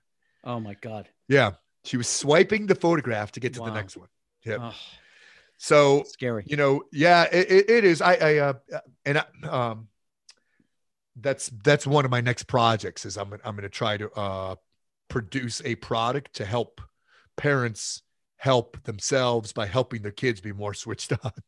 It's no, it's a great. I, I think it's a great product, and the fact that you can you can turn it into a game. Uh, that's what it's going to be. Yeah, it's brilliant. Yeah, I think that's great. Um, okay, now another mm-hmm. part of all of this is combat strength training. You train people in a system that you developed. Yep. Called combat strength training. Because yep. you know, you could you could have your head on a swivel, you could take these precautions. Uh, but you know, if you're to use your phrase, gelatinous and flaccid, yep, uh, so uh, and the, and the shit hits the fan, you know, and and you actually have to do something and protect your family physically um, what are you going to do? So you, you have this system. What it, talk to us about combat strength training. What is it? What's your system all about? I'm not going to go deep into the evolution of it because th- this could take a freaking hour. No problem. Um, but um, so combat. I've defined it as a system that retrofits the combat chassis so that it performs more efficiently at near maximum capacity, you know, that kind of thing. Uh, and it's a performance based uh, it follows a, a, it follows a performance based training methodology. So instead of outcome based, where execution with consideration of the consequence, will I succeed or will I fail? Performance based understands that we all perform differently, and performance can be measured by doing what we can with what we have. Mm. So it'll hmm. work for everybody, right? So performance based training asks how well, and it, and it asks this. It simply asks, if you cloned yourself yesterday, can you kick your clone's ass tomorrow? It's as simple as that. So it's all about making incremental improvements. Okay. And then I break the body down it, because um, some of this is for subliminal manipulation, but I, I, I talk about the body as being your combat chassis. Because okay. when I want when people read it, I want them to think, yeah, no matter if I'm short and fat or tall and bony, or if I'm old, my body is my combat chassis. Now I need to retrofit that so that it right. performs as as best as this combat chassis can perform. I need to retrofit this combat chassis, you know, that kind of thing. So it's a little bit of subliminal manipulation there, just a little kick in the freaking dick.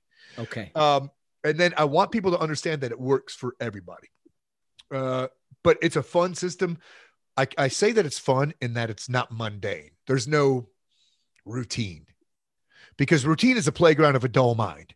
And if we're in a routine doing the same thing the same way every time, we fall into this rut of complacent adaptation and we're not making any progress. So I want to mix it up as much as possible. I want to confuse the body as much as possible and I want to okay. make it fun and interesting. Okay. So the other thing that's easy to do about it is um oh first off let me go into the um the formula. The formula is to is to work in anaerobic chunks in circuit to near metabolic threshold to meet an aerobic goal. So this requires about 30 minutes of time. So I'm already mitigating excuses because people say, "Well, I don't have, I don't have a lot of time." That's the other right. thing you don't need a lot, you don't need a lot of is equipment. Um, because of coronacation, I am never going to a gym again. I have my gym in my driveway. I've, and I've seen spent, you with, I've seen you with the bands. Yeah, I've got bands. I've got a driveway gym. I've got all the all the things in my driveway. Um, but uh, you glossed you glossed over. You didn't gloss over it. You explained it, but I want to I, want to focus in on it for a moment because you made there's a very important distinction you made, mm-hmm. which was this this idea of um, performance based yep. training versus outcome based training. Right th- this is like really, uh, you know, this is like a much bigger, bigger thing than oh, yeah. um, just, you know, and, and there's a reason why you talk about it in your training because um, we are as, uh, you know, in our culture, we're very focused on outcomes, yep. right? We're very Absolutely. Fo- we're yeah. trained for, from from I mean all even all the self help books are you know you, you know, a goal, goal, goal, outcome, goal. outcome, yeah, yeah, outcome. yeah, yeah, yeah, yeah, yeah, yeah. But but you make a very important distinction that yeah, forget outcome. You know, right. you why you why you work. Oh, yeah. I, let me. I'm going to talk a little bit. Let me talk a little bit more about this. See, yeah, please. So with the outcome based training, like I said, it's uh, it's um, execution with consideration of the consequence. Will I succeed or will I fail? How many? How much? How fast? What you're doing is you're basically adhering to some bullshit arbitrary standard that some dude wrote down and put in a book. Does it work for everybody? Hell no, it doesn't. And you know, you know what that what what that does to people? They get freaking hurt. You want to see the typical uh, outcome based training uh, uh, that a, a place that epitomizes that is go to a CrossFit gym and read their prescribed workout on the board. Mm-hmm. You know, and watch at any given because when I started doing this on the outside here mm-hmm. in civilian world combat strength training i was doing it in a crossfit gym and at any given moment these people who are doing WODs, 50% of them were broken had an injury in, in some place they were ailing they had a they had a shoulder owie or a joint issue or right you know they had a back pain or at any given time where here here i was older than they were probably fitter and i had no and with uh, four reconstructive surgeries, 13 broken bones, and two concussions under my belt from the military, and I'm feeling good. So, um, when you think when you think outcome, right? When you when when you have that in front of you, it, you know, adhering to that bullshit arbitrary standard. Yeah. Think about the outcome. It it controls or affects the way you perform. It sabotages the way you perform. And the probability of achieving the outcome you desire will increase once you let go of the need to have it. You can't worry about the outcome, right? You have to worry about see performance based training recognizes ownership there's ownership there this is okay. something i am doing right it, it, recognizes the individual not the collective thought process right you know the collective group it's individual based it's performance based so it gives the individual per- permission to perform at his at his own pace. You know what pace is that? I don't know. but it, one of the things I never talk about, I never say like when I'm training somebody physically or on the range, I never say push harder, go heavier, shoot faster. I usually say slow it down, go lighter. I'm usually the opposite. Yeah, I'm usually totally opposite. Uh, I mean, I will kick somebody ass if, they're being lazy. You know, if their work right. ethic is right. off or, you know, if they're late, but I'm not going to say push harder, push heavier, go faster. Very, very interesting. Yeah, um, but it's it's a good system and it's fun because the work week is broken down to a power day, strength day, speed and quickness, hypertrophy, skills. So now you have you have specific focus and you know it prior to. It's not like you're showing up in the CrossFit gym and reading the whiteboard of what the WOD is and going, oh man, oh, this is going to be a great workout. No, you're already pre-programming the day before. Right. Because you know, all right, today, what day of the week is it today, for example? I don't even know what day. Oh, Tuesday. yeah, today's Tuesday. So tomorrow, is Wednesday for me, you know, that's speed and quickness day. I'll go to bed thinking about speed and quickness. You know, I'll, yeah, I'll go to bed thinking, all right, what am I going to do with speed quick? So in the morning, I'm ready to attack that. I'll even write it on my whiteboard before I go to bed. So when I wake up in the morning, drink my quart of water, make my coffee, I'm seeing speed and quickness on my daily whiteboard, you know, on my on my mission essential task list. It's right. one of the things I need to accomplish today, speed and quickness. Because that mental programming is is huge when you're when you're working out. You know, you want to make it, you want to you want to maximize that available use of time and assets available. Mm-hmm. Maximize it.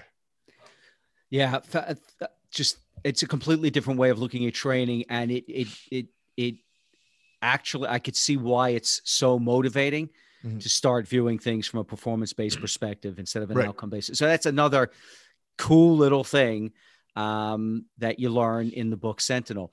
Yep. Another is you talk about urban survival. Yep. So here's a quote, right?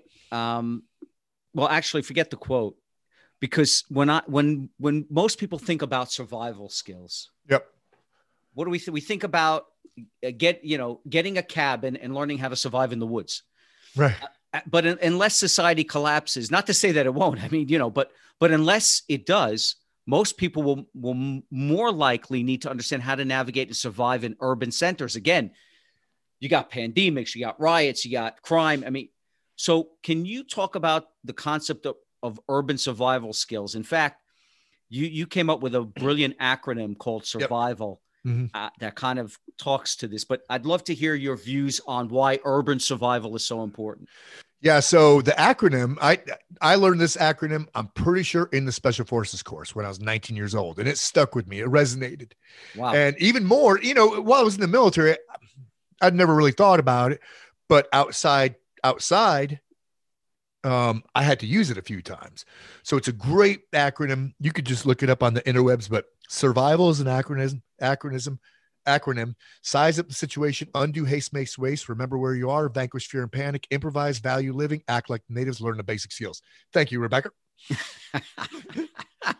I didn't even get distracted. See that? That was a, uh, a that was a subconscious pow- level driven task right there. That's powerful. You, you get you get a kiss and yep. you're still plowing through that acronym. Yeah. yeah, so, but so, the thing is, so so when, yeah, man. Once again, people are switched off. You know, most people don't even know cardinal directions. Even in my town, right? I, I don't live in this thriving metropolis, but even right. in my town, there's very few people on a cloudy day that can tell you the cardinal directions, which way is north, south, east, and west. Very few people. You know, guarantee you, there's very few people. Um, so you know, no cardinal directions.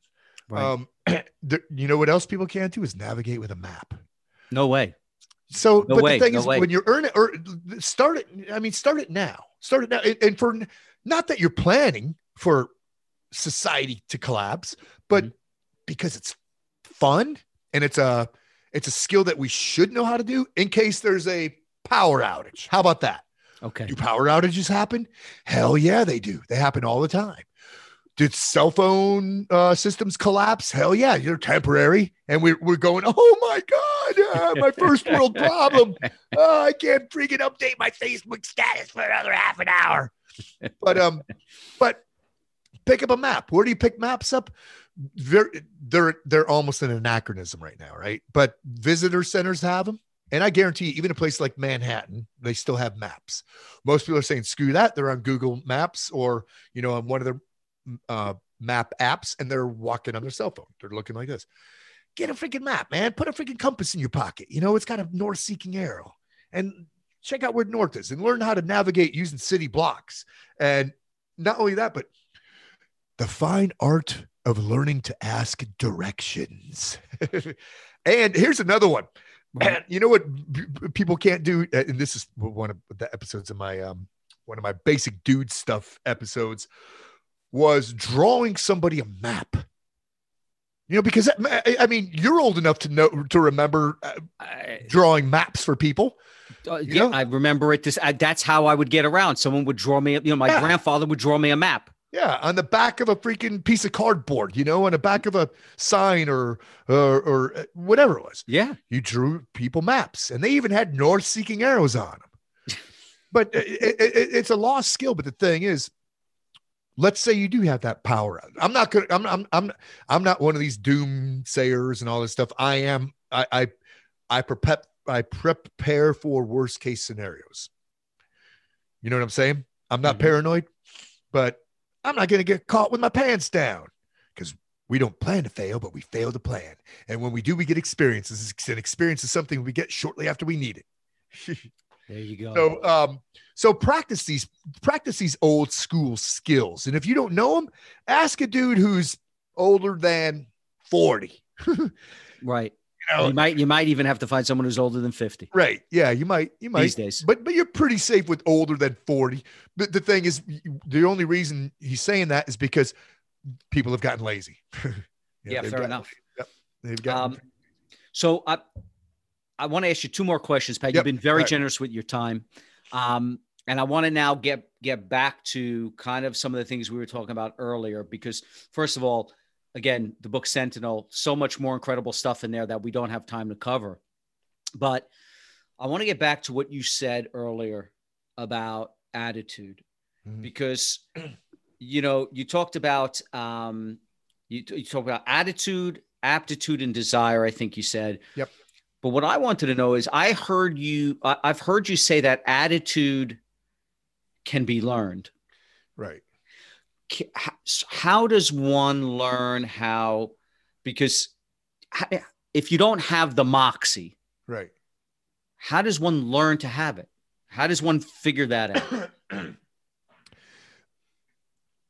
you need a small series of, successes, right? Small series. And in order to have those small series of successes, that has to be done on your own.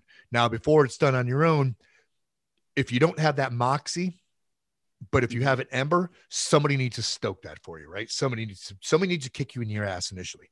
Now, I love doing that. I love jump starting somebody's somebody's system, okay, or putting uh, fuel on their ember and and turning that into a flame. Okay. If I don't see an ember, I really don't give a shit. nope. I, if they don't want it, I don't want to give it to them. I'm Come not going to motivate somebody who's not able to be motivated. Okay. It's a waste of my I tried that in the past. I was all, you know, oh, I can motivate anybody. Nope, nope. But if they've got that ember and they like uh, I'll give you an example. Okay. Um, oh, I gotta be quiet about this. My my daughter, my right. daughter, uh right. Cyan, she said today, because she doesn't do this, she said, I am gonna go um, I'm gonna go work out today. She doesn't do anything. I mean, she doesn't, you know, she doesn't look uh, she doesn't look like she's unfit, but she doesn't. She does no exercise. Okay. Okay. and I said, dude, I am beaming with um, pride, even though you haven't done anything yet. Just saying that means that you have an ember. Okay. And I said, here's the other thing: strong people are harder to kill. You know, I try to like joke around with her like that, and she goes, "Yeah, you're right." I said, "Cool." And what did I do? N- nothing. You know, I'm not going to say, yo, you should do this or that or, okay. you know, this kind of thing. Nope. That, she, because if she could um, nurture her own ember, mm-hmm. right? If she mm-hmm. can nurture her own ember and start a flame, I'm going to wait and trickle in. And every once in a while, just throw a piece of wood on that. Just, you know, every once in a while. Okay. Because with that, those small successes of doing it on your own, that ownership, she's going to start developing that attitude, you know, which is kind of like that confidence, you know, confidence and attitude are kind of, they're very similar. Right. Um, and, and so confidence, attitude, mindset, all that stuff mm-hmm. uh, kind of works hand in hand. So I am, I am, I am very excited to be on this journey with her. I don't know where it's going to go, um, but the other thing you you have to do is you have to when you're motivating somebody, you have to know what to say, but you have to know when to keep your freaking mouth shut and say nothing too. Right. That's you know, real yeah, important. That's hard. Uh, so I am nurturing this ember like you would not believe right now. Because I wanted I wanted to develop an attitude. That's amazing. And that's that's that's that's great. That's great insight. So my last question for you is this. So when you were in that dark place for four years. And you know you, you had your epiphany and then you know slowly but surely you you you found you found something to kind of kick that that the, the old pat back into you know the get you the combat chassis was fired up again. The yep. the mindset was fired up again. I heard you say uh, in an interview that in order for if if someone was if someone was like you or if someone's staring into the abyss or in a dark place then in order to get out of something like that they need to find a mission. They need to find me you said your words were they need meaning they need purpose. Right. Yep. what what i want to understand is because you know people talk about purpose but what i don't hear them talk about is how does one find purpose? And I'd love to hear from you how, if you're in that place where you're wandering and you yep. need meaning in your life, how do you find, how do you find it? You know, you talk about maps. Yep. So how, how can someone navigate to find their purpose? You know, it, it, it's tough and it's going to be individually dependent, right? Um, mm-hmm. Because people are going to look at that different but in order to have purpose you need to be be doing something bigger than yourself purpose isn't you know necessarily earning a dollar mm-hmm. you need to have um oh man shit there's a word i'm looking for i'll think of it while i'm talking about this i hope mm-hmm. Mm-hmm. um it could be as simple as volunteering helping people out right? Okay. Purpose, okay. meaning, um, or being part of, you know, a a group that that that does something for the greater good. Okay. It could be making a widget, you know, or volunteering at a um at some kind of charitable outfit that that helps uh, the less fortunate. Okay. There's a lot of meaning that comes, you know, a lot of you feel uh, um, you feel fulfilled. Fulfilled. Thank you. Shit. Okay. Fulfillment. You know, with that, you need to do something that that fulfills you. You know, where you fulfill, where you're filled. Um, so it could be as simple as that. Uh, that's that's what I tell people. You know, you, it can't be like work, just working at a hardware store and telling somebody where, you know, the hex wrenches are. That's not what I'm talking about. Right. I'm talking about bigger than you. You know, and, and volunteering is an easy thing. You know, it could be volunteering to help kids be better kids, kids who have shitty freaking households. Dude, you know how, how fulfilling that is? Helping out kids. so imagine it's amazing. Imagine yeah. you're at a boys or girls club, right? Volunteering your time because you're a shithead right now. You're drinking yourself into oblivion, but you used to be cool and you used to know sports and how to coach soccer. Mm-hmm. But now you're with all these kids who are just elated. They're so happy to be in these boys and girls clubs yet. You don't know, but they're abused at home. Most of them are freaking hungry right now. They're malnourished, they're undereducated. But you're looking at these little kids and they're like, oh man, this is the best freaking thing ever. And you start teaching them uh, soccer because you used to be, you know, a soccer player or you coached it for a year in, in uh, high school as a high school soccer coach you have you have meaning and you start because you start getting that fulfillment and that's going to bring you back too right that you're right. going to be brought back to that because right holy crap now you have people who are depending on you so now there's purpose and meaning they're dep- and i'm this is an example so um you are driven now to come back to this thing because, dude, I can't let those little kids down. There's no freaking way. They are depending. These kids are depending on me um, to teach him whatever it is, this forward move in soccer, and then and then you uh, you, you realize that you could help out whatever in an old folks home playing freaking music or you know you, or grooming dogs that are have been neglected. But I mean, it, it's as simple as that. Uh, doing something for the greater good, doing something that's bigger than you, and uh, finding meaning in something that's going to be, be fulfilling. I yeah, know, easy as easy as that. Yeah, you know what? That now, I mean, that's what's so important because again, a lot of people speak in platitudes. They just talk about, you know, find your meaning, find your why, find your purpose, yeah, yeah, right, right, right. And it's like, oh, okay, but how? But how? And this, this yeah. is this is important. Mm. Um, I love that, you know, because in the end, you said something in there also that's really interesting. You said, you know, you'll find meaning in in an instance where all of a sudden people are counting on you people yeah. are depending on you. Yep.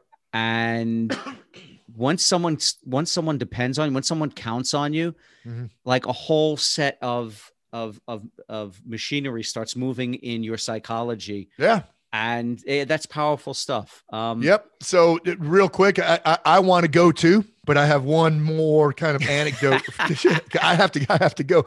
But so people, I, I post a lot of workout videos, and people ask me, "Bro, what in the hell drives you? How are you so driven?" And I and I say, if I am motivating you, then you are, you are, bro. So thank you, because my I am fulfilled, right, from motivating all these people by posting workout videos. And why do I do it? A lot they're they're they're depending on me. They're depending on me to post this stuff.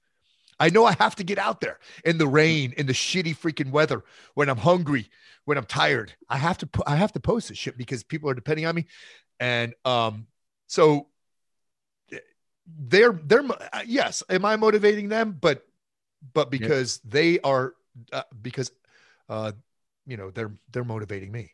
Wow. Yeah, to it's a, cir- a circle of accountability. Yeah, yeah, yeah, absolutely. It's brilliant. Yep. Pat, thank you so much. Um, right on. So much insight packed into this conversation, and there's so much more out there. Where I, I'd love for you to tell our audience where can people find you on the interwebs.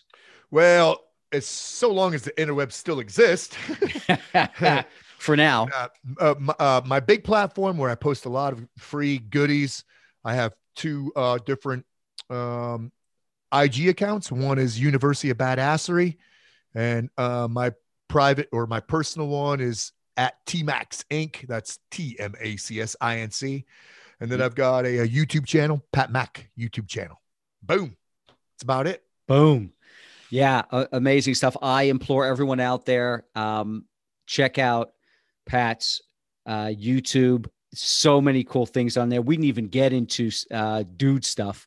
Right. Uh, yeah. That, for another time. For another time. that's another half an hour of discourse. Uh, yeah. Right I mean, so, but so many cool, so many cool videos on there. PSAs, interviews, yep. uh, University of Badassery. Pat, thank you so much uh, for coming on the Alpha Human. We we appreciate you, man. Thank you for your service, and uh, just uh, keep rocking, keep kicking ass. Right on. Thank you very much for having me. And thanks for everybody out there watching. Rock and roll, baby.